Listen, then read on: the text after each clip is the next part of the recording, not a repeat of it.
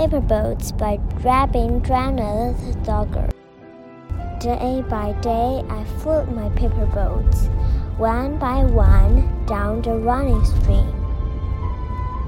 In big black letters, I write my name on them and the name of the village where I live. I hope that someone in some strange land will find them and know who I am.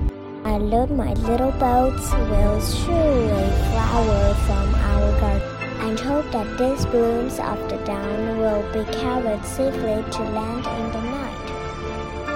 I launched my paper boats and looked up into the sky and see the little clouds setting the white bulging field.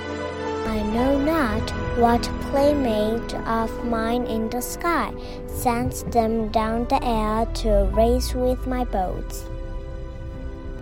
When night comes, I bury my face in my arms and dream that my paper boats float on and on under the midnight stars. The fairies of sleep are sailing in them, and the in their baskets full of dreams.